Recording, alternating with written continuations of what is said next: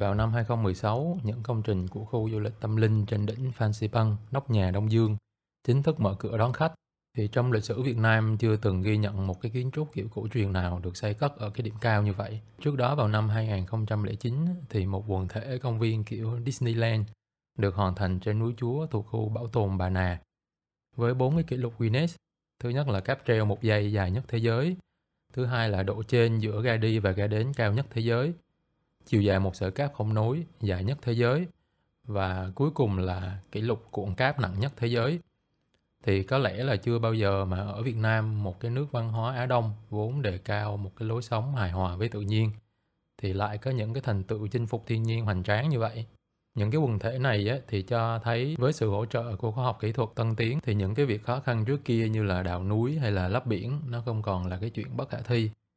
thì lúc này điều băn khoăn không phải là làm sao để mà chinh phục thiên nhiên. Thay vào đó, câu hỏi đặt ra là vì sao chúng ta chọn làm như vậy?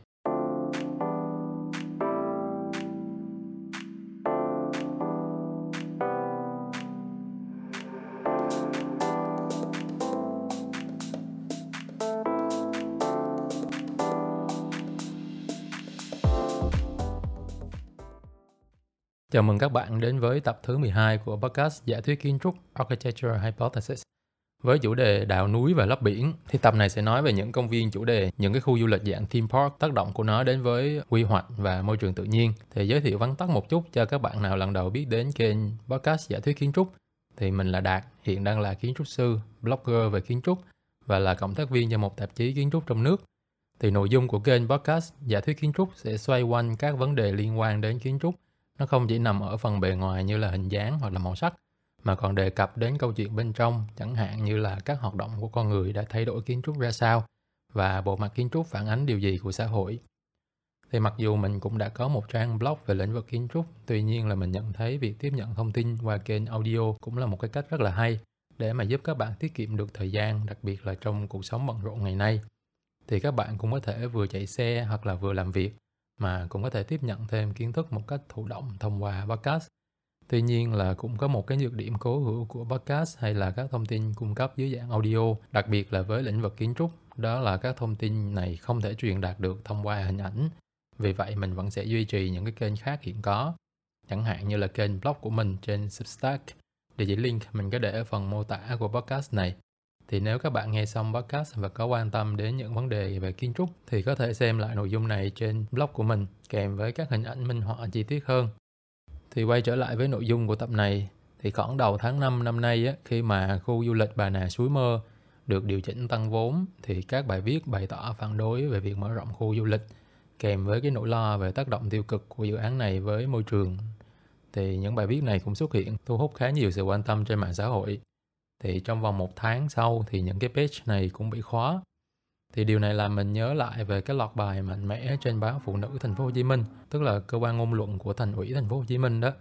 Thì vào khoảng cuối tháng 10 năm 2019 thì trang online của tờ báo này bắt đầu đăng tải một cái loạt bài phản đối khá là mạnh mẽ về dự án khu du lịch Bà Nà của Sun Group. Ngôn ngữ của những cái bài báo này thì rất là mạnh và công kích trực diện chủ đầu tư của dự án này, chẳng hạn như là Bài Ông trời không ở trên cao đăng ngày 23 tháng 10 năm 2019 mở đầu bằng một câu như sau.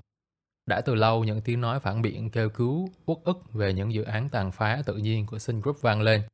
nhưng tất cả đều như một trò đùa. Thì ngay sau bài báo của tờ Phụ nữ Thành phố Hồ Chí Minh thì cuộc chiến giữa các tờ báo xoay quanh bà Nà và Sun Group bắt đầu nổ ra khá là mạnh mẽ. Đặc biệt là một bài báo trên tạp chí Giáo dục Việt Nam đăng sau đó 10 ngày với tựa đề là Ai mới thật sự là ông trời. Thì cái tựa đề này như là một cái tiếng nói phản đối trực tiếp với tờ phụ nữ.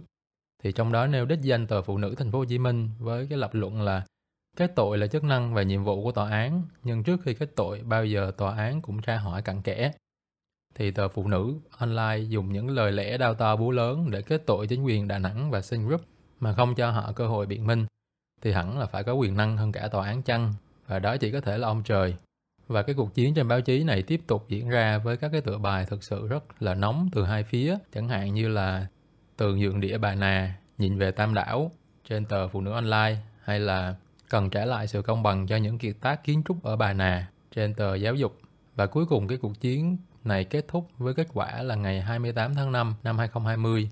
thì tờ Phụ nữ Thành phố Hồ Chí Minh bản điện tử bị đình bản một tháng vì các bài viết sai sự thật. Và đa phần các bài viết bị xử phạt nằm trong loạt bài công kích Sun Group và các dự án Bà Nà, dự án khu du lịch Tam Đảo. Và nếu các bạn có quan sát sự phát triển của những dự án kiểu này thì chúng ta sẽ thấy là đa phần những sự kiện liên quan đến việc xây dựng và phát triển những cái khu du lịch như vậy nó sẽ chia dư luận ra thành hai nhóm đối lập nhau khá là rõ ràng. Một nhóm thì tích cực ủng hộ và một nhóm đối lập công khai phản đối dựa trên các luận điểm về môi trường. Thì việc tạo ra dư luận hai chiều như vậy nó đặt ra một cái câu hỏi là liệu những cái dự án này nó có thực sự tồn tại mặt tiêu cực hay không? Thì nếu cho rằng những dự án công viên chủ đề lớn đón hàng triệu lượt khách một năm vào các khu bảo tồn mà hoàn toàn không gây ra một cái tác động gì đáng quan tâm hết, những khẳng định như vậy thực sự là nó không có sức thuyết phục thì theo những tài liệu nghiên cứu mà kênh giả thuyết kiến trúc có được thì dưới góc nhìn của các học giả trên thế giới á, công viên chủ đề nó không chỉ là mô hình anh nên làm ra được các nhà đầu tư theo đuổi mà cái mô hình này á, nó còn tạo ra những cái tác động phức tạp hơn rất là nhiều về kinh tế, quy hoạch và môi trường trên phạm vi địa phương và cả toàn cầu. Thì câu chuyện xuất hiện dư luận trái chiều quanh các dự án công viên chủ đề tại những cái điểm đẹp như là đỉnh núi hay vịnh biển hay là trong khu bảo tồn quốc gia có thể xem như là cái cớ để mà chúng ta có dịp nhìn lại mô hình công viên chủ đề, một cái mô hình mà những tác động tiêu cực của nó thường ít được nhắc tới. Thì trước khi bắt đầu đi vào nội dung chính của tập podcast này thì mình cũng xin làm rõ với các bạn thính giả của giả thuyết kiến trúc. Đó là tập này sẽ không phân tích về các khu du lịch hay là các công viên chủ đề tại Việt Nam. Vì hai lý do. Trước tiên là bởi vì đây không phải là đối tượng mà tập podcast này muốn tìm hiểu và đào sâu. Và nguyên nhân thứ hai cũng là nguyên nhân chủ yếu đó là do thiếu thông tin thì các thông tin về tác động môi trường và xã hội của những cái công viên chủ đề tại Việt Nam tuy là có công bố, có minh bạch chứ không phải là không. Nhưng mà lượng thông tin này khá là tản mát và không có đầy đủ để mà có thể phân tích hoặc là đưa ra một cái kết luận gì cả. Vì vậy, mình cũng không có đủ cơ sở để mà bàn nhiều hơn về những cái dự án này tại Việt Nam. Và mặc dù chủ đề chính của chúng ta là về những cái tác động của các công viên chủ đề trên thế giới chứ không bàn đến Việt Nam. Tuy nhiên là đôi lúc mình cũng sẽ đề cập tới các dự án trong nước như là một cái cách để mà so sánh cho các bạn thính giả dễ hình dung hơn về mô hình công viên chủ đề. Và cái việc viện dẫn này cũng chỉ dừng ở mức so sánh làm rõ khái niệm thôi, chứ mình cũng sẽ không đưa ra kết luận gì về những dự án công viên chủ đề tại Việt Nam. Quay trở lại với nội dung chính của tập này, vậy thì những cái công viên chủ đề, công viên giải trí đó thì nó là cái gì? thì loại hình này nó cũng đã xuất hiện hơn trăm năm rồi vì vậy là có rất nhiều tài liệu trên mạng cho nên là định nghĩa đơn thuần á, thì các bạn có thể search là ra mình cũng không nêu lại nữa thay vào đó mình sẽ so sánh công viên chủ đề với những cái hình thức du lịch phổ biến khác để mà chúng ta có cái hình dung chung nhất về loại hình này. Thứ nhất là thử so sánh công viên chủ đề với những cái khu nghỉ dưỡng thì công viên chủ đề thường tập trung vào những cái trò chơi trải nghiệm và giải trí trong khi khu nghỉ dưỡng lại thường cung cấp cho khách hàng những cái trải nghiệm nghỉ dưỡng, thư giãn và tận hưởng. Khu nghỉ dưỡng thường có các cái tiện nghi như là bể bơi, spa, nhà hàng và có các hoạt động giải trí nhẹ nhàng để mà đáp ứng nhu cầu của khách hàng muốn tận hưởng một kỳ nghỉ thoải mái và thư giãn. Vì công viên chủ đề tập trung vào trò chơi giải trí nên là các khu du lịch kiểu này nó sẽ có nhiều hoạt động tập thể hơn và cái lượng khách cũng như cái sức chứa sẽ lớn hơn rất là nhiều. Đồng thời với cái chi phí rẻ hơn những cái kỳ nghỉ dưỡng tại resort á, thì nó tạo ra một cái yếu tố khiến cho loại hình này dễ tiếp cận với đa số khách hàng. Tiếp theo là chúng ta hãy thử so sánh công viên chủ đề với những cái tour du lịch. Thì tour du lịch thường tập trung vào việc khám phá các cái địa điểm du lịch, tham quan các cái di tích lịch sử văn hóa. Trong khi cái công viên chủ đề nó lại tập trung vào trải nghiệm giải trí. Thì tour du lịch thường có lịch trình cụ thể và các cái điểm dừng chân được định sẵn. Trong khi thì ở công viên chủ đề khách hàng có thể tự do lựa chọn các cái trò chơi và trải nghiệm. Tiếp theo nữa hãy thử so sánh công viên chủ đề với lại du lịch mạo hiểm. Thì du lịch mạo hiểm thường có các hoạt động như là leo núi trượt tuyết dã ngoại hay là các hoạt động ngoài trời khác. Trong khi đó thì công viên chủ đề lại tập trung vào trò chơi và trải nghiệm giải trí trong môi trường an toàn, có kiểm soát. Thì trong các hoạt động mạo hiểm, nguy cơ thương tật và chấn thương có thể rất là cao so với những cái trò chơi trải nghiệm trong công viên chủ đề. Cho nên là công viên chủ đề là một mô hình nó dễ tiếp cận hơn và hướng đến đại chúng. Vì vậy là nó có số lượng khách tham gia đông hơn rất là nhiều lần. Cuối cùng là hãy thử so sánh công viên chủ đề với lại du lịch sinh thái thì du lịch sinh thái lại thường tập trung vào việc khám phá thiên nhiên và các địa điểm đẹp của tự nhiên trong khi công viên chủ đề thì tập trung vào các trò chơi và trải nghiệm giải trí Tuy nhiên là một số công viên chủ đề có sử dụng các cái khu vực xanh và cảnh quan thiên nhiên để mà tạo ra không gian thoải mái cho khách hàng. Mặc dù như vậy thì các trò chơi và những cái trải nghiệm thế giới mới vẫn là cái mục tiêu chính của một cái công viên chủ đề. Thì việc so sánh công viên chủ đề với những cái loại hình du lịch phổ biến khác á, cho chúng ta thấy hai đặc điểm quan trọng định hình nên cái mô hình này. Thứ nhất đó là tính đại chúng. Thì việc phù hợp với tất cả mọi người cũng nghĩa là những công viên chủ đề này phải có sức chứa rất là lớn. Nhìn qua một vài con số của các ông lớn trong ngành á, thì chúng ta sẽ thấy là mô hình này đòi hỏi một cái sức chứa khủng cỡ nào. Chẳng hạn như là Tokyo Disneyland đi, thì trước đại dịch công viên này đón trung bình khoảng 17 triệu lượt khách mỗi năm, tức là khoảng 46.000 người một ngày. Thì điều này đòi hỏi một cái hạ tầng cực kỳ lớn. Cái đặc điểm thứ hai của mô hình công viên chủ đề đó là tính dây chuyền. Thì những công viên chủ đề này thường rất là đa dạng về dịch vụ và luôn kéo theo một cái hệ thống hạ tầng chức năng như là khách sạn lưu trú, nhà hàng, cửa hàng thương mại, hệ thống bãi đỗ xe và các cái hệ thống hậu cần khác. Và thông thường thì những mô hình đầu tư, nhất là ở lĩnh vực bất động sản mà vừa cơ tính đại chúng lại đồng thời tạo ra một cái hệ sinh thái riêng bên trong nó thì chưa bàn đến chuyện tốt hay xấu điều trước mắt chúng ta có thể đồng ý với nhau đó là những dự án quy mô như vậy nó sẽ tạo ra một cái tác động rất là lớn thứ nhất là tới môi trường tự nhiên và thứ hai là tới vùng đô thị xung quanh.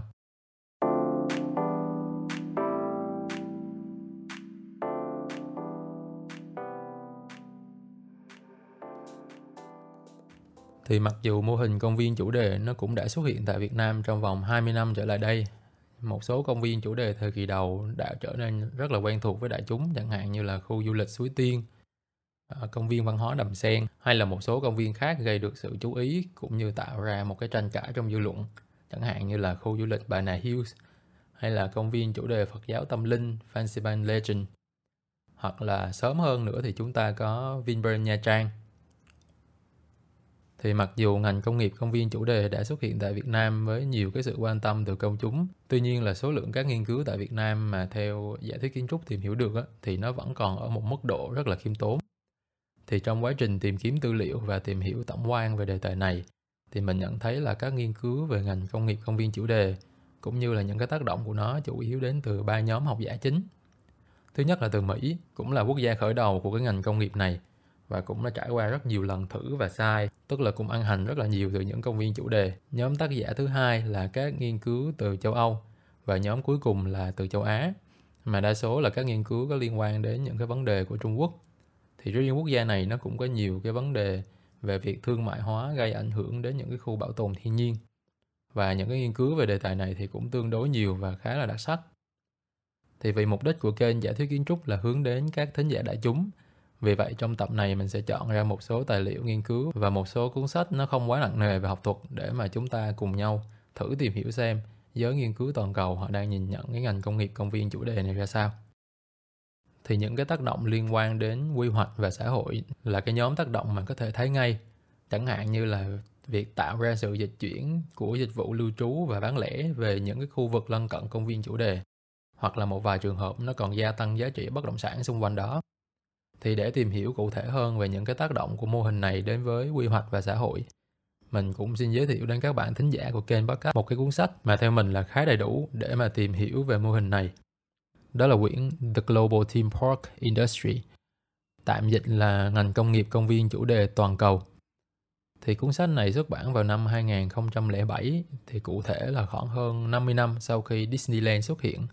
và khoảng 20 năm sau khi ngành công nghiệp này nó thâm nhập vào châu Á. Thì như vậy cuốn sách này được ra mắt vào một thời điểm mà mình nghĩ là người ta đã có đủ thời gian để mà quan sát và đủ cơ sở để mà đánh giá về tác động của mô hình công viên chủ đề. Thì về mặt thẩm quyền của cái tài liệu này thì đây là công trình của giáo sư Salvador Anto Clave.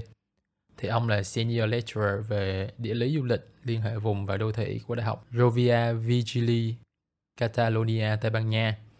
Thì hiện tại ông đang nghiên cứu về phân tích vùng và du lịch.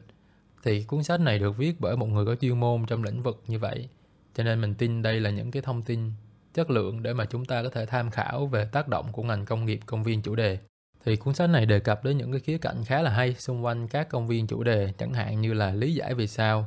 những công viên chủ đề được xem như là lối thoát tạm thời cho cuộc sống thường ngày, hay là lý giải vì sao mô hình này được xem như là vòng xoay vốn thứ hai và mở rộng hơn nữa thì cuốn sách đề cập đến vai trò của những công viên chủ đề trong việc cấu trúc xã hội. Thì trong phạm vi của tập podcast này chúng ta sẽ quan tâm tới những tác động của công viên chủ đề đến quy hoạch và xã hội. Thì theo bác Leve, tác giả sách đó, thì vì tính chất và quy mô của mô hình này,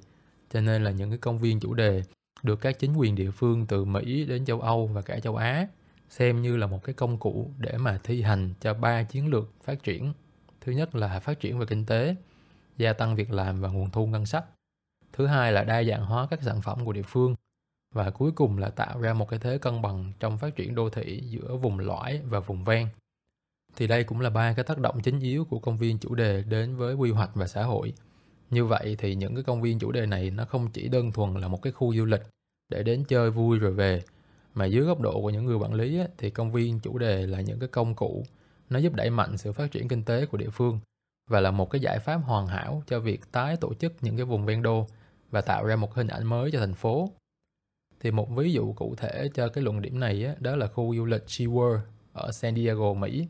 Thì việc chính quyền thành phố tạo điều kiện cho dự án SeaWorld nó đã mở rộng nhận diện của San Diego từ một nơi chuyên về công nghiệp, sản xuất và quân sự thì bây giờ nó đã được biết đến như là một điểm đến về du lịch.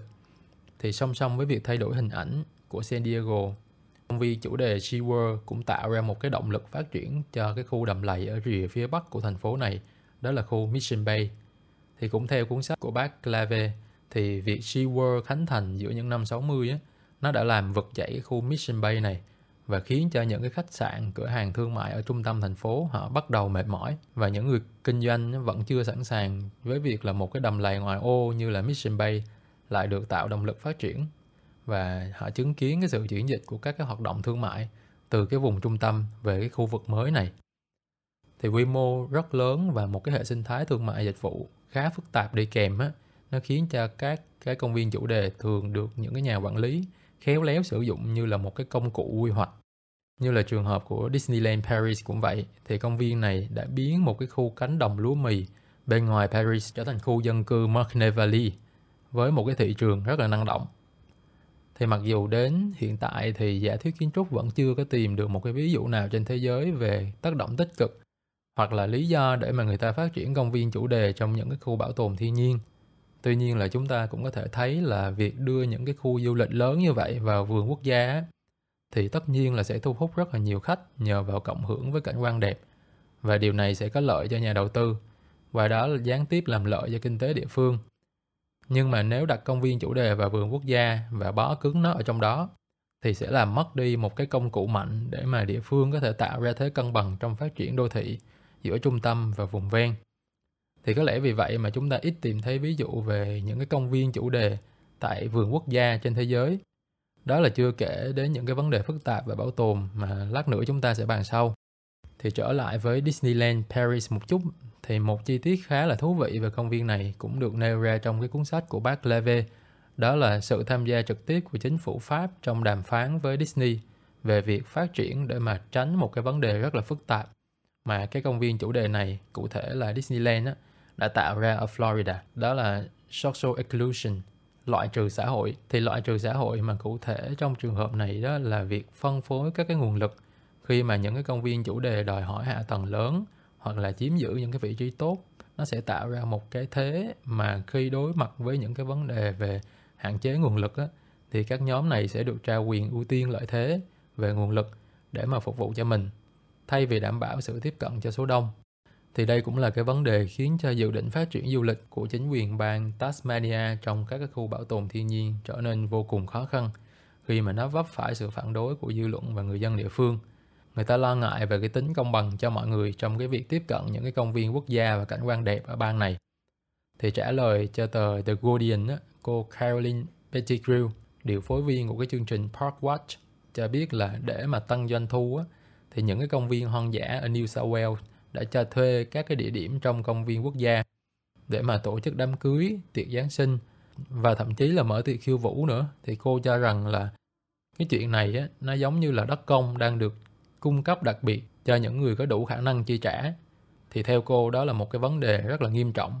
trong việc tiếp cận bình đẳng với những cái tài nguyên này. Thì vào tháng 5 năm 2018 giữa cuộc bầu cử bổ sung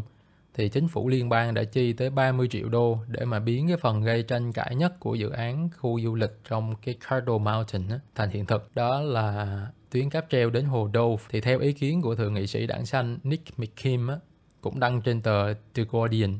thì 30 triệu đô này để hỗ trợ cho một cái mô hình kinh doanh của công ty và biến các cái khu vực hoang dã thành công viên giải trí. Những cái nơi hoang dã của Tasmania thuộc sở hữu của tất cả mọi người và chúng không nên bị bán đi hết.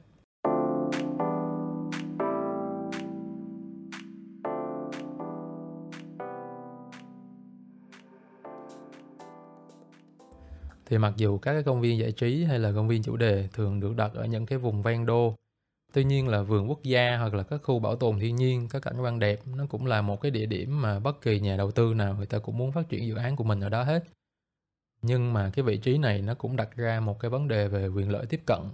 như là trường hợp bang Tasmania ở Úc, và đồng thời cái việc đặt để những cái công viên giải trí trong vườn quốc gia như vậy nó cũng làm mất đi một cái công cụ mạnh cho nhà quản lý trong việc tạo một cái động lực phát triển ở vùng ven đô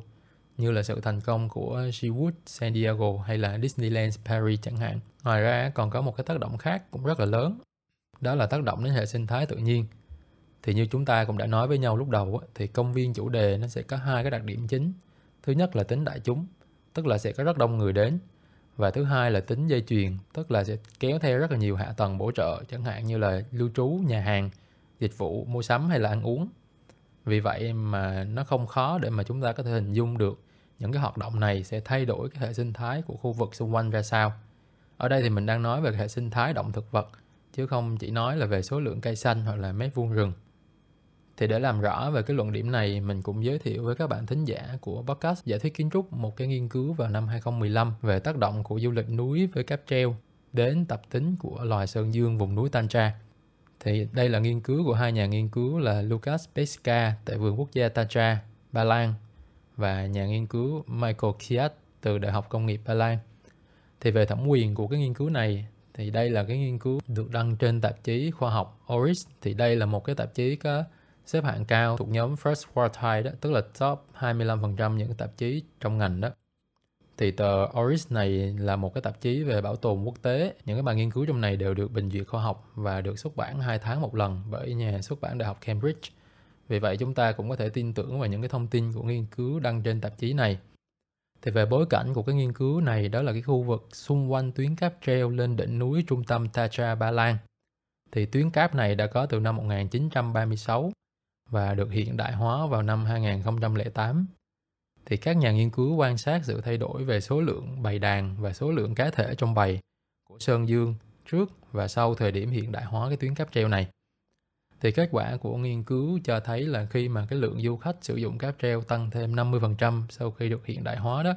thì các cái đàn Sơn Dương nó có sự sụt giảm về quy mô đàn và sự gia tăng khoảng cách giữa các cái đàn Sơn Dương với những cái khu vực hạ tầng của tuyến cáp treo duy nhất chỉ có là cái khoảng cách giữa đàn Sơn Dương và những cái tuyến đi bộ leo núi thì không có sự khác biệt quá đáng kể. Thì cái kết quả nghiên cứu nó cho thấy các cái hoạt động của những cái nhà ga cáp treo hay là thang máy trượt tuyết hoặc là những cái đường trượt tuyết đã tạo ra một cái áp lực đáng kể tới các cái vùng lân cận.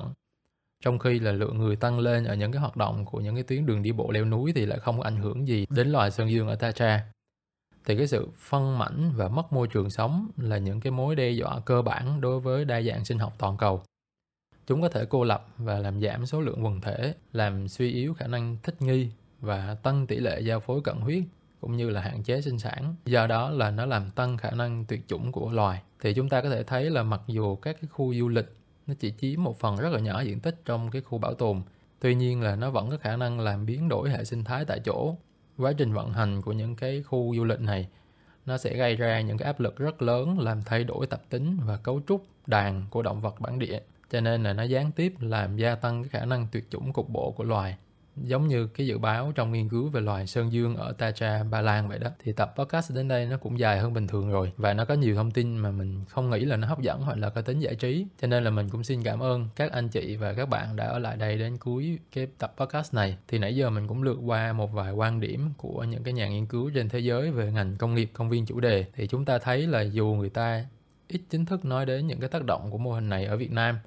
nhưng mà công viên chủ đề nó có mặt tốt thì nó cũng sẽ có những cái mặt chưa tốt. Thì về phần cá nhân mình thì việc tìm hiểu thêm về cái ngành công nghiệp này nó sẽ thay đổi góc nhìn của mình dưới vai trò là một người tiêu dùng. Thì ngoài những cái tiêu chí là có vui hay không, hay là cảnh quan có đẹp hay không, thì trước khi quyết định sử dụng dịch vụ của những cái công viên chủ đề, mình cũng sẽ quan tâm hơn đến những cái vấn đề về môi trường, cũng như là minh bạch thông tin về tác động môi trường, hay là đưa ra những cái biện pháp hạn chế việc tác động tới tự nhiên. Thì chúng ta đã có những cái phong trào khuyến khích người tiêu dùng hạn chế rác thải nhựa để bảo vệ môi trường. Thì việc cân nhắc và tìm hiểu thêm trước khi quyết định sử dụng những cái dịch vụ mà có liên quan đến môi trường á, mình nghĩ cũng là một cái cách để mà người tiêu dùng nhắc nhở cho nhà đầu tư ở những cái ngành công nghiệp dịch vụ là hãy quan tâm hơn đến những cái vấn đề chung. Và mình cho rằng cái hay ở trong quy hoạch và kiến trúc, nó không phải là nằm ở những cái kỷ lục hay là những cái vẻ đẹp thơ mộng mượn chỗ này một chút chỗ kia một chút mà cái đẹp cái hay nó nằm ở cách vận hành để mà giải quyết những cái vấn đề đang có và hạn chế được những cái vấn đề do chính các cái công trình này tạo ra. Đó là toàn bộ những gì mình muốn chia sẻ trong tập podcast số 12 Đào núi và lấp biển. Mình hy vọng các thông tin vừa rồi nó sẽ hữu ích với bạn. Và mình là Đạt, cảm ơn các bạn đã quan tâm đến podcast giả thuyết kiến trúc. Hẹn gặp lại các bạn trong những tập podcast sau.